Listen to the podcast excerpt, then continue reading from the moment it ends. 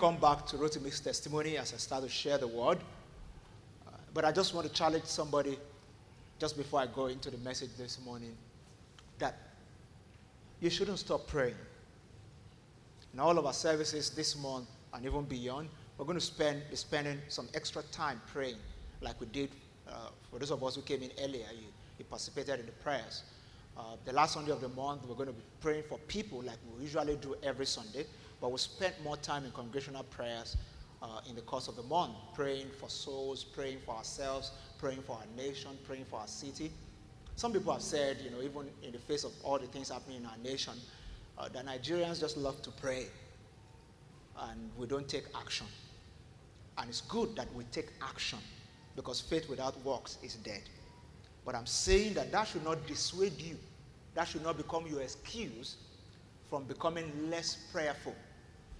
So take action, do what you need to do. Like I was saying last Sunday, somebody is uh, um, doing something that can jeopardize another person's life, you know, uh, you know, say something about it, correct something that's going wrong, um, call somebody to account who needs to be, you know, held up to accountability and all that. But we need to pray because prayer creates an effect that nothing else can create. Yeah, that's why we need to pray.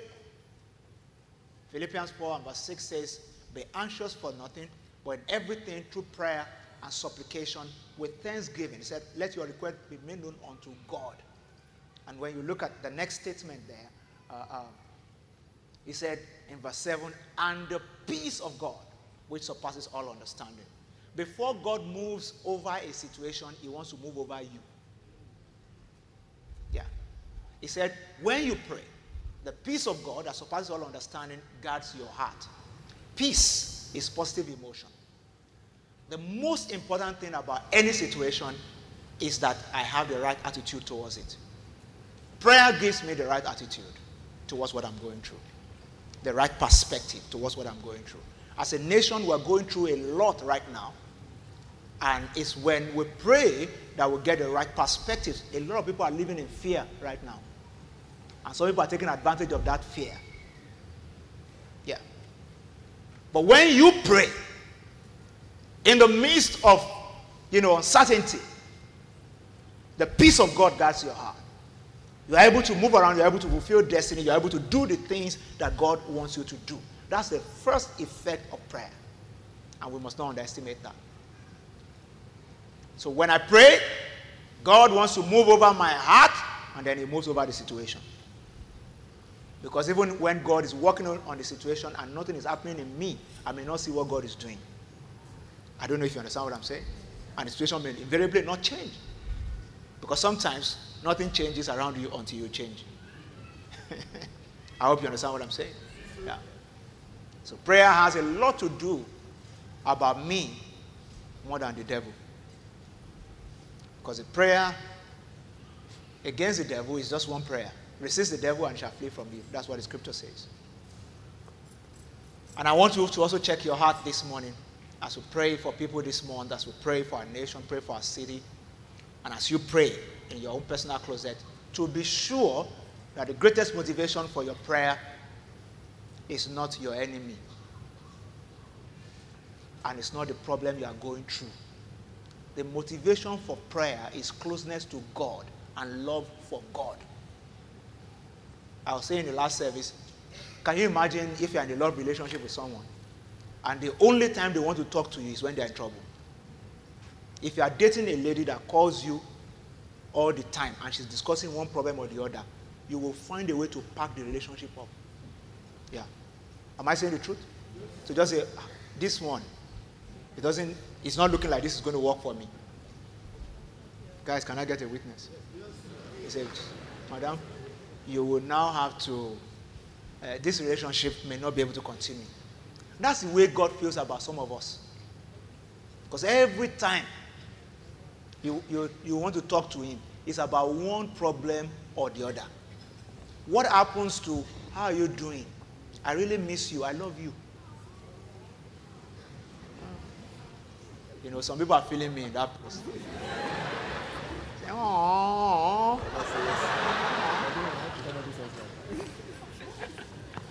Praise God. Just saying it, some people are feeling it. And I'm not saying it to anybody. Oh. This is the only person I can say it.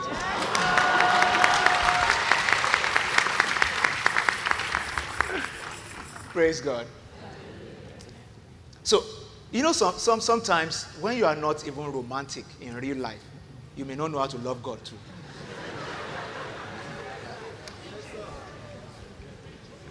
Because that's, that's how I catch myself sometimes. When I think about my, my romance life, I say, ah, this thing, you know, it's, it can also affect how you love God and how you spend time with God. Some people are only motivated to pray by their enemies. You take, if you get a, a breaking news on CNN after this service, the devil has died. Will you still pray? Breaking news, the devil just died. There's no more devil. Yeah. Will you still be praying? Praise God. I want you to let me look at your neighbor and tell your neighbor, love God. Seek Him. Tell your neighbor, say, seek Him with your heart. Seek to know Him. Seek to love Him. Praise God. We're starting a new series of teachings this morning, which will tag Mission Possible. And I start with this first message that I've called Diplomatic Mission. We're emphasizing one of the major purposes for which God instituted his church and raised us up as his family, that we may bring more people to become a part of the kingdom. The Bible says that the glory of a king is in the multitude of his people. God, being the King of kings and the Lord of lords, wants a large family, wants people to escape the wrath of hell and be a part of his family. And it's a major reason why God put a family together.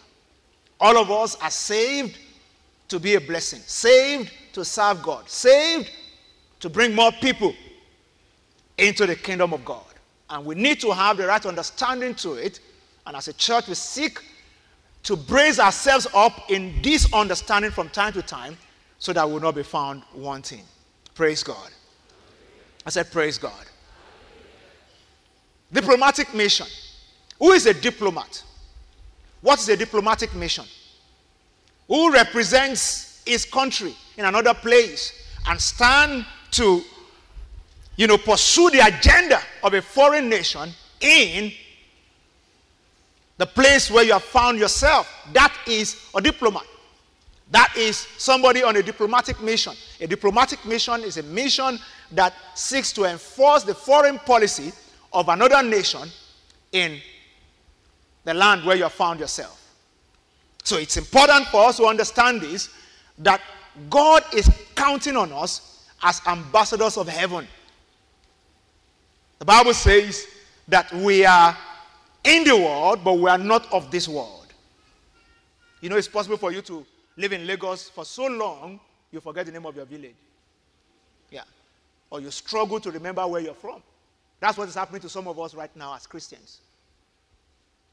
We're so used to the world and the day to day living that we don't remind ourselves from time to time that we are in the world, but we are not of this world. Our citizenship is from heaven. Yeah. We are, first and foremost, children of God, members of his kingdom, subjects of the King of kings and the Lord of lords who obey his biddings and who should carry on ourselves the responsibility of the kingdom. That's very important. And when you talk about a diplomatic mission, like I said, it has a lot to do with the foreign policy of the sending nation. When you understand the foreign policy of the nation that is sending you, it becomes the thing that shapes how you live your life in the nation that you have found yourself as a diplomat. So different nations have different kind of foreign policies. The foreign policy of the United States has a lot to do uh, with building a more democratic, secure, and prosperous place for all Americans and the rest of the people of the world. So they pursue the tenets of democracy. They're very focused on security. Perhaps the highest part of their budget goes in that direction, year in, year out. They want to create a prosperous place for every American and then the rest of us. The foreign policy of the United States also has a strong focus on non proliferation of nuclear technology. That's why Trump has been head to head with the leader of North Korea. You know, during Obama time, Iran, they had a great uh, diplomatic head to head relationship with Iran, also based on non proliferation of nuclear technology. That's what is driving them. That is, yeah. As a nation, Nigeria, we also have our foreign policies. Yeah. Though many of you are not aware of it. Yeah. In fact, the last service when I said Nigeria has a foreign policy, everybody, eh.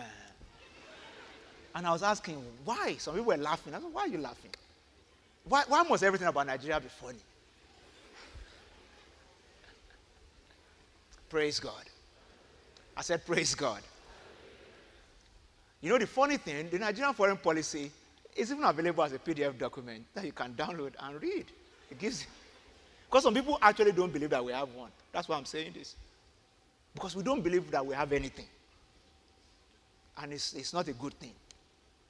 Somebody say, I believe in Nigeria. Not many people are saying it. Until you say it, I won't preach. One, two, let's go. One more time. It's a good thing to say. Praise God. A gentleman by the name Jaja Nwachukwu happened to be the first foreign uh, Minister of Foreign Affairs for Nigeria after post independence. And they, they, worked on a very fantastic document that has been, you know, um, revised over the years. The trust of our foreign policy positions us as an African superpower and big brother. So the trust of our foreign policy uh, seeks to promote peace in Africa. That's why we spend a lot in promoting peace in different parts of Africa, uh, from Sierra Leone to Liberia and different places. Nigeria's foreign policy is from the standpoint of the fact that Nigeria is the big brother of Africa. And talking from a pastoral point of view, I think that's a good thing. That we believe that God can use Nigeria to be a blessing to the rest of Africa. Even if you start from there, it's good enough. Praise God. I said, Praise God. Obviously, there are many things we need to get right about the foreign policy of our nation, but that's not the subject of this morning. The most important thing that I'm talking about this morning is that every nation has a foreign policy. Heaven also has a foreign policy. The kingdom of God has a foreign policy. Can we dig into it a little bit? Second Peter chapter 3 and verse number 9. Second Peter chapter 3 and verse number 9. The Bible says that the Lord is not slack concerning his promise, as some count slackness, but it's but is long suffering toward us, not willing that any should perish, but that all should come to repentance not willing that any should perish, but that all should come to repentance. The foreign policy of heaven, the trust of it, is in redemption, salvation, restoration of lives and destinies, reuniting people to God's plan and His original intention for their lives, making them a blessing to their world and a blessing to humanity. That's the foreign policy of heaven. Romans 10 and verse 13. For whosoever shall, whosoever shall call upon the name of the Lord shall be saved. That's the foreign policy of heaven. Whosoever shall call upon the name of the Lord shall be saved. With the refugee situation going on around the world today, you see the differences in foreign policies of different countries, and it affects also their refugee policy. We see it play out. Where some countries in Europe will shut their borders when the migrant ship appears, while some other countries will say, come in this direction. Come in this direction. The kingdom of God is open to everybody. And it's about restoration, it's about redemption, it's about the fact that Jesus paid the price, the ultimate price that nobody can pay. The Bible says the wages of sin is death. And in the Old Testament, animals died. Something has to die before sin can be redeemed. So it was animals dying, the blood of bulls and animals covering sins. In the New Testament, Jesus submitted his life and he died, and the Bible calls him the high priest who died once and for all to redeem the world from our sins. So the price has been paid already. The foreign policy of heaven, therefore, has been shaped around the concept of salvation of souls, souls, redemption, restoration. Acts chapter 4 and verse number 12. Acts 4 and number 12, it says, Nor is there salvation in any other, for there's no other name under heaven given among men by which we must be saved. There's no other name given amongst men by which we must be saved. So salvation is for all. That's the foreign policy of heaven. It is for whoever, from wherever, who believes in the name of Jesus and accept the gift of salvation. Yeah. Whoever, wherever, who believes in the name of Jesus and accepts the gift of salvation. The foreign policy of heaven has it that Everyone is a candidate for the love of God. Everyone is a candidate for the love of God. Everyone. Everyone. Can you hear me point at your neighbor and tell your neighbor, you are a candidate for the love of God? Say, you are the object of His mercy, a candidate for His love. Say, God loves you the way you are, and His heart is panting after you. Glory be to Jesus. I said, Glory be to Jesus. So when we talk about a diplomatic mission, which is what we're on, our eyes have to be open, our heart must be alert to recognize the purpose for which God is sending us. We must also see ourselves as ambassadors or diplomats, ambassadors. In 2 Corinthians chapter 5, verse 17 down to 20, Paul was writing here to all of us, and this is what he has to say says, Therefore, if anyone is in Christ, is a new creation. All things are passed away. Behold, all things have become new. Now all things are of God, who has reconciled us to himself through Jesus Christ, and has given us the ministry of reconciliation. Can you hear me look at your neighbor and tell your neighbor, I have the ministry of reconciliation? It's my responsibility to reconcile people with their God. Look at verse 19. So 18 ends by saying, has given us the ministry of reconciliation. Verse 19 says, that is that God was in Christ, reconciling the world to himself, not imputing their trespasses to them, and has committed to us the word of reconciliation. Look at verse 20. Now then, we are what? Is somebody here this morning? We are what? Yeah. Said we are ambassadors for Christ as though God were pleading through us. We implore you in, on Christ's behalf, be reconciled to God. Said, We are ambassadors for Christ. He said, God, through us, wants to plead with people to be reconciled back to Christ. Somebody say it after me. Say, I'm an ambassador. An ambassador of heaven. I'm an ambassador for Christ. Say, I know it. And I will live with that understanding. Yeah? So you're an ambassador of heaven on earth today. Ambassadors cannot be anonymous. Yeah. Ambassadors cannot be anonymous. Many of us want to be anonymous ambassadors. That's where things are going wrong. So you've worked in this place for one year, for two years. Nobody knows you as an ambassador of Jesus. It's a problem something is wrong, something is missing. The ambassador communicates, presents, and defend the agenda of their home country. That's why they're there. We communicate, we stand to defend the agenda of our home country. We, we, we, we carry the foreign policy of our nation on our head. It's a contradiction in terms when you say somebody's an ambassador but it's anonymous. Yeah. An ambassador represents the kingdom from which he has come. You cannot be an anonymous ambassador. We live in a time and age where people are beginning to uh, declare that, you know, Christianity is a thing of the heart. Nothing can be further from the truth. The disciples of Jesus not practice Christianity in their hearts. The Bible says they saw them, they took knowledge of them that they have been with Jesus. Yeah. I think that's Acts uh, 4 and 13 or so. They, they, they, they knew that they had been with Jesus.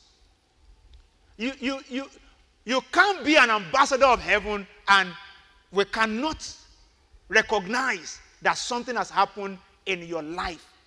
Now, when they saw the boldness of Peter and John and perceived that they were uneducated and untrained men, they marveled and they realized that they had been with Jesus.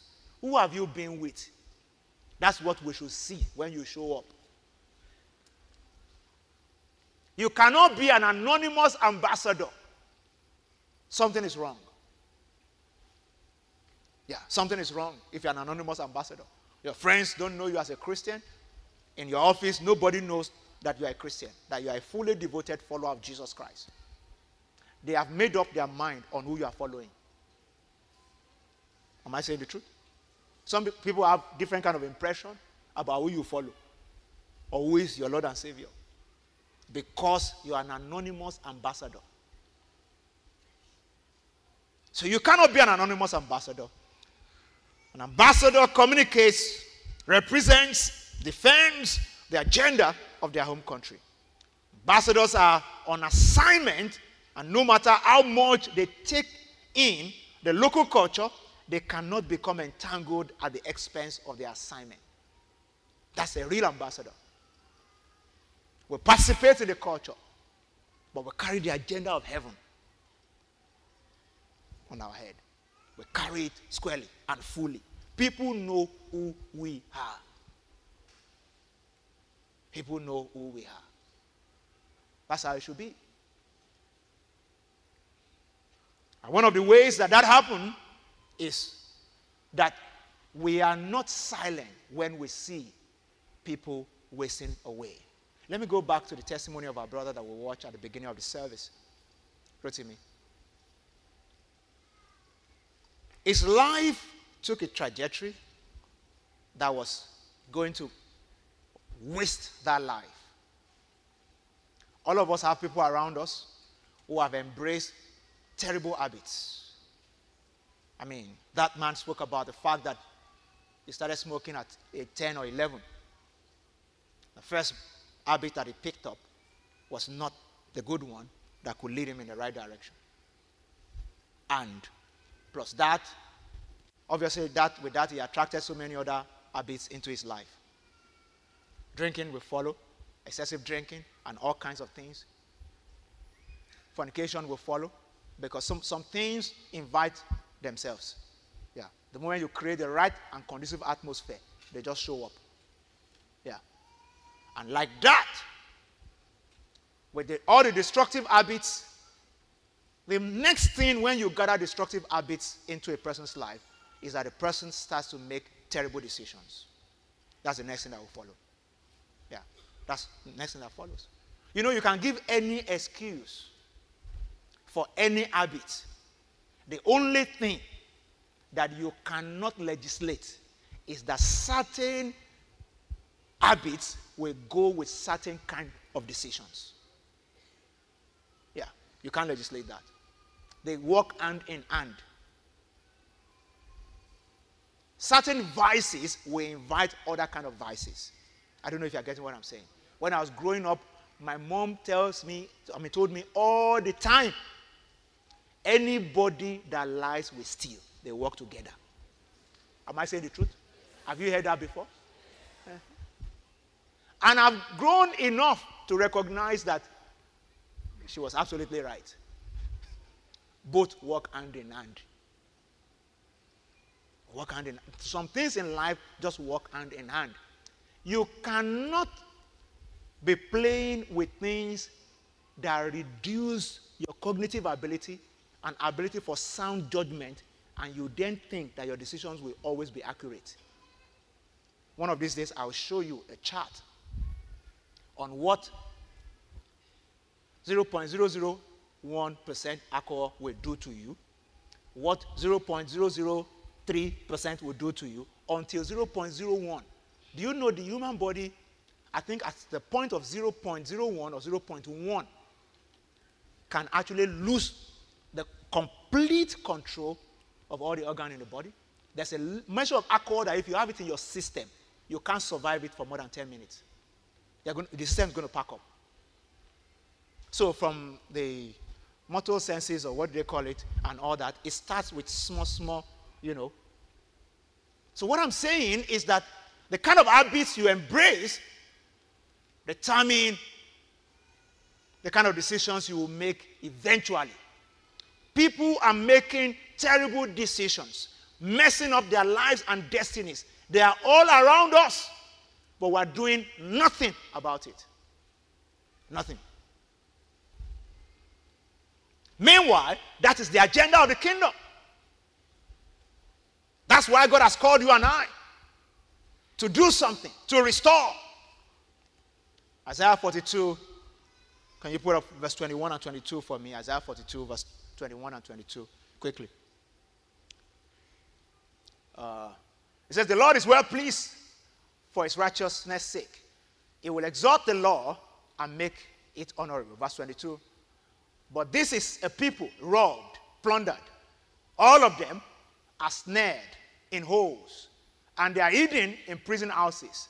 They are for prey, and no one delivers. For plunder, and no one says, Restore. Who is going to say, Restore? Who is going to deliver? That's a big question. Who is saying, Restore in the place of prayer?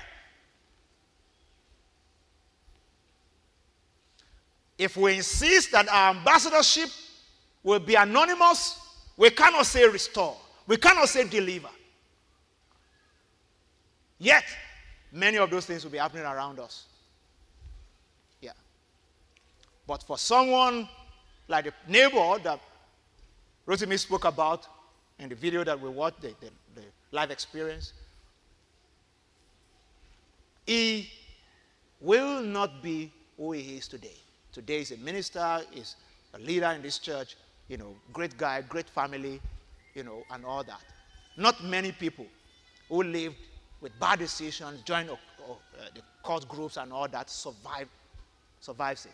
Many of them, like he said, their lives terminated abruptly. But somebody spoke to him.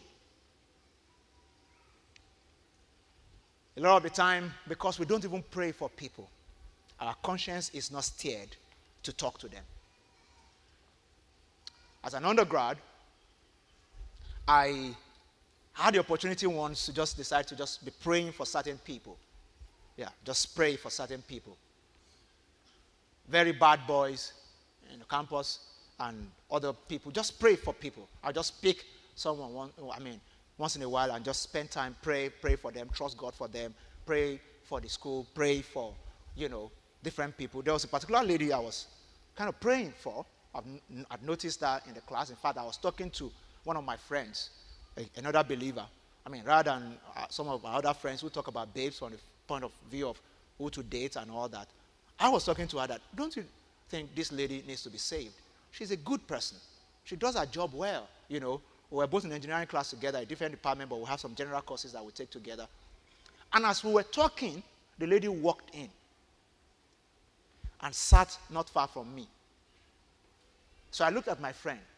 My friend was like, Go and speak to her. You just spoke about it and you've been praying. So I went, moved closer to her, like two seats away, and sat. Hi, what's up? How are you doing? Ah, and she answered, you know, initially grudgingly. But I, I kept on smiling. I was like, you know, just wanted to meet you, you know, and all that. My name is so and so. And we started to talk. Fortunately for me that day, the lecturer did not come on time. Eventually, the lecturer did not come at all. So we had spoken for like 30 minutes before they announced that the lecture has been cancelled. There was an emergency with the lecturer. And then we all packed up our stuff and we started to uh, walk away from the lecture theater. And I walked her to the front of our all of residence and we talked. And just that 45 minutes to one hour that we spent together, I got to know that she was going through a lot emotionally. As at that time, our, boy, our boyfriend was in the court, and the boy had become very abusive. We collect money from her, sometimes slap her, do this to her. So just somebody willing to listen to her, she told me a lot in a short time. I had no motive to date her or anything like that. But it exposed me to the fact that people around me are going through stuff. So, I invited her to the fellowship. This was like a Tuesday or so. Thursday was our fellowship day. She had no idea I was a pastor of the fellowship. On Thursday, she walked into fellowship during praise worship and all that, and later I was invited to speak. I could see the shock on her face. As far as she was concerned, this was just a good guy, a nice guy. But the nice guy was the pastor. And I guess she was a little more scared because we didn't say anything about gospel the first time. It was just like, you know what, you can be okay, everything will be all right. Can you come to fellowship? We Just fellowship with us. I have great friends, you know. Long story short, I made the altar call. She rededicated her life to Christ. Apparently, she had given her life to Christ before. She rededicated her life to Christ. We became very close friends. She became a strong member of the fellowship, became a leader in the fellowship. Today, uh, she and her husband pastors a church in the UK. They're both professionals, and they're also pastor. And sometimes I think about it if you don't summon courage to jack some people up, God will use other people. But life is in seasons. And there's a time that, you, you know, some of us need to get the gist. When you get a job, it's a posting. You call it a job. That you are in that company. God posted you there. It's a posting. And you need to recognize that. The industry that you have found yourself right now is a posting. Some people, God wants to use you to reach people in the entertainment industry, reach people in the academia, rich people. So, some, some people want, I mean, God posted you in a place where you can reach young people or children and make a mark that cannot be erased in their lives from the beginning. That's why you got that job. That's why you're an educationist. There are different postings that God has given us as ambassadors, and we must recognize that. If not, we will misuse our opportunities. Glory be to Jesus. So a Christian cannot achieve fulfillment in the same way and on the same terms that a non Christian can. This is where we have our conflict. Where do we derive our sense of fulfillment from? We want to derive our sense of fulfillment the same way that people who are not fully devoted followers of Jesus derive it. So, our focus at work, we are not looking at the fact that God is going to rate us not just based on how effective, in fact, your effectiveness at work is part of being a good ambassador. I don't know if you're getting what I'm saying. Yeah. Christians should do the best work at work. That gives us a leverage to be able to speak to people. The Industrial Revolution in Europe was driven by what, was, what is called the Protestant work ethic. The ethic, the work ethic of the Protestant Christians during the Industrial Revolution marked them out to the point that people were employing Christians and deliberately giving them time out to pray in the afternoon. But they know that when they get on their job, they do it as if God is watching them in the days where there were no CCTV cameras. Yeah. That was how Christian worked. It drove the Industrial Revolution in Europe, brought massive revival. We live in a time and age where there's revival, but there's no connection between the spiritual revival and the physical development of our nations and our industries. Because people go there without the consciousness of God and the fact that God is the one sending them there. When you go with that consciousness, you first of all do a good job and you leverage on that good job to represent heaven by shouting, Restore in the life of somebody. By focusing on how somebody is going to be delivered from this fast lane to hell. You know, there's a way you live your life at work. When you want to speak to somebody, they will listen to you. Everybody wants to associate, associate with success. You can't be getting board commendation and somebody is not getting, and you want to speak to the person and they won't listen to you. Am I saying the truth? Yeah? Praise God. Let's wrap this all up. And I'm going to end on this. The passion lie. The fact that people, I mean, this lie that people have believed. And the question is, must I be passionate about it before I get involved? Some people say, I'm not just passionate about soul winning. I'm not just passionate about people getting saved. Must you be passionate about it before you get involved? 1 Corinthians chapter 9 and verse 16 in the Amplified Translation. The Bible says, For if I merely preach the gospel, I have nothing to boast about, for I am compelled, that is, absolutely obligated to do it. Woe to me if I do not preach the good news of salvation. Woe! I mean, I, I, was wondering while I was meditating on this, what brings somebody like Apostle Paul to the point where he could say, Woe to me if I don't preach the gospel? He said, Necessity is laid on me. Some things are done out of necessity, not necessarily interest. So, left to our passion and interest, most of us would never have learned basic grammar or arithmetic when we were younger. Am I saying the truth? I don't know about you. Up till last week, while my kids were preparing for exam, one of them still told me that this, he said this, this basic algebra that you're trying to explain to me, left to me, I'm not interested. I said, you know what? It's not about interest. Necessity is laid on you. You have to learn this for you to make progress academically. This is the basic rudiment of arithmetic. You have to learn it. Can you hear me tell your neighbor, say necessity is laid on you? The issue of soul winning is not about whether you are passionate about it or not. Passion will come with time. It's an essential part of Jesus' disciple making process. He sent his disciples out two by two. He gave them instructions on what to do. It's not something that you can second guess. You can't refuse to learn basic grammar and want to speak good English. It will never happen. Soul winning is a vital part of my spiritual development. When I dodge it, I have dodged a core course on my way to earning a degree. You know, people who dodge core courses never graduate. That's why we have many half baked Christians today who wants their Christian, Christianity only to be a thing of the heart. That was not the original intention of God. We must not be anonymous ambassadors, but ambassadors indeed, in words and in truth. Say amen, somebody.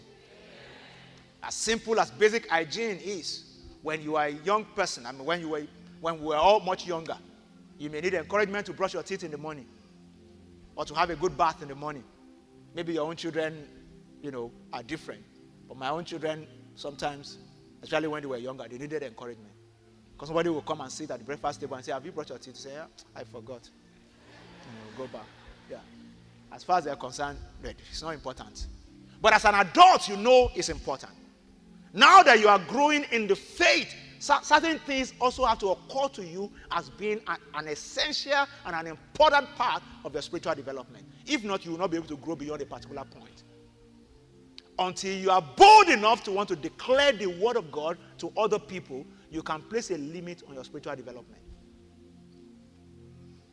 Glory be to Jesus. So, preaching the gospel is not a matter of whim or passion, but of discipline. Not a matter of whim or passion, it's about discipline. It's about what we have lined up to do. It's about necessity that has been laid on us. Because God expects us to play our part based on the foreign mission of heaven, or foreign, foreign policy of heaven. Glory be to Jesus. So we preach because we have a mandate. We have a mandate. We have a mandate. We have a mandate. Go ye into the world and make disciples of all nations, baptizing them in the name of the Father, Son, and Holy Spirit. He that believe and is baptized shall be saved, and he that believe not shall be damned. We don't want them to be damned. Not willing that any will perish, but all will come to repentance. And the nature of the mandate is top urgent, top priorities. Yeah. Evangelism is not what you do with your spare time, it's what you do with your life. Yeah. It's what you do with your life, not with your spare time. It's not when it's convenient. It's as I live, it's just a part of my life. So I'm in my store, and, you know, as I'm going in, I'm praying the Holy Spirit to steer my heart to someone whose soul is ripe for salvation. To steer my heart to see the open ground of somebody's heart where I need to sow a seed. I don't even have to lead the person to salvation, just sow a seed. The seed will grow, somebody will harvest it. I hope somebody's getting me this morning. Yeah, I'm getting on a bus to go to work. Somebody sitting beside me, smiling at me and saying, How are you doing? And then we strike a conversation. I need grace to be able to ask that person, Is God in your life? Do you know God? What's your concept of God? Do you believe in salvation through the blood of Jesus? Those, I mean, those are things we should be able to say easily. And until some of us start to do that, you may not be able to experience the kind of growth that you need to experience so that you can be a stronger and a better Christian. Evangelism is a core course in Jesus' disciple making process. Yeah. You cannot keep escaping it and think you are going to become a spiritually mature person. Somebody stay with me this morning? I said, somebody stay with me this morning? Your Christianity is too small if it only exists in your heart. It's, it's, it's, a, it's, an, it's at infancy if it only exists in your heart. Real Christianity grows out of the heart, becomes a part of a life, and bears fruit that other people can pluck from and eat and receive refreshing for their soul and become reconciled to Jesus. Say amen, somebody. So the apostles did not have the advantages that we have today. They didn't have Twitter or Instagram or Facebook or WhatsApp. Yet they preach the gospel. You have all those things. And sometimes all you send on WhatsApp is just jokes and skits. You understand? Yeah. Some of those skits are not bad. Keep sending them. But send things also that will make people know that Jesus is alive and well. He wants to save their soul and he has an agenda for their life. Somebody stay with me this morning. Yeah. And may I say this in closing? Rather than sending things that create fear in the heart of people, some of us are experts in creating fear where there's no fear. You will not verify something before you send it. This identity of Nigerians as propagandists, we need to change it. Yeah. Somebody writes something about someone or about a company. You, don't, you have not verified whether it's true or not. You have sent to all your contacts. If it's your business that they wrote about like that, will you just send it like that? I don't know if you are getting what I'm saying. Yeah. And we need to be careful. Verify information before you send to all contact. Sometimes those things are baseless, bunch of lies, things that are not true. Are you an agent of lies? The Bible says the devil is the father of all liars. When you peddle lies, you are joining, associating with people who create propaganda. Verify things. Even when they say something is happening on a particular road, try to be sure. Get on the news channel or something before you start sending. Sometimes those things are lies. Sometimes they are real, but I'm saying verify. Especially when it has to do with a brand, with, an, with a human being, where somebody's integrity is at stake or a brand is about to be destroyed, before you join them to destroy the brand, verify. I hope you understand what I'm saying. But better still, there is a brand that cannot be destroyed. There is something that needs no verification. It has already been thoroughly verified that Jesus died for sinners, that he rose on the third day, born of Virgin Mary, sent to the world to save the soul of humanity, needs no verification. If you are not sending that and sending lies, you need to check yourself. Lift your two hands to Jesus this morning and just bless him. And will you make a fresh commitment today? Will you make a fresh commitment today? Now that I know it's not about passion, that necessity is laid on me, I receive grace this morning. As I go into this new week, this new month, at the second half of 2018, I want God to use me to transform lives. I want God to use me to be a soul winner. I want a fresh empowerment to open my mouth and challenge people when I need to do it. When somebody pray this morning, Lord, open my eyes to see opportunities to be a blessing this week. Open my eyes to see the opportunity to be a blessing this week. Open my eyes to see the opportunity to be a blessing this week. Use me to change the trajectory of someone's life. Make me like the kind of person you choose, you chose to change Rotimi's life. Let me be that kind of person. Let me be the kind of neighbor that can rescue a young person. Let me be the kind of business partner that can rescue my partner from destruction. Use me to restore a home, to restore a life, to rescue someone from destructive habits this week by introducing Jesus to them. Let the message of your kingdom find a place into my heart that it may come out of my mouth. And somebody also needs to pray this morning Lord, let your word open up to me. Give me appetite for the scriptures. Give me appetite for the Bible. That as I read this week, I will catch revelation. Yeah. Will you talk to God this morning? Lord, I desire a fresh appetite for revelation knowledge. A fresh appetite for revelation knowledge.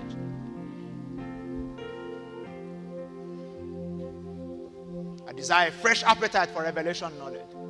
I want to be used of you to be a preservative in my environment. You said we are the salt of the earth and the light of the world. I want to be salt and light indeed. Help me to salt my organization, to salt and to light my friendships with the knowledge of the gospel. Make me the person that you can depend on to transform the lives of people that you have sent around me.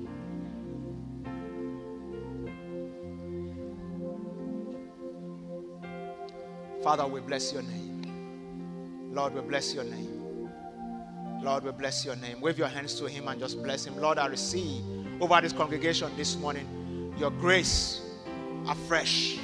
That our lives will be lives of impact that we will not just be focused on our own needs, but be focused on the need of people around us, especially their need for redemption, their need for salvation. Give us grace to embrace our posting and our calling. That indeed we will know that we're ambassadors of heaven on a diplomatic mission. Father, we thank you. Lord, we bless your name. In the precious name of Jesus. Can, can we all bow down our heads just for a minute as I pray for some people here who need to make a decision this morning?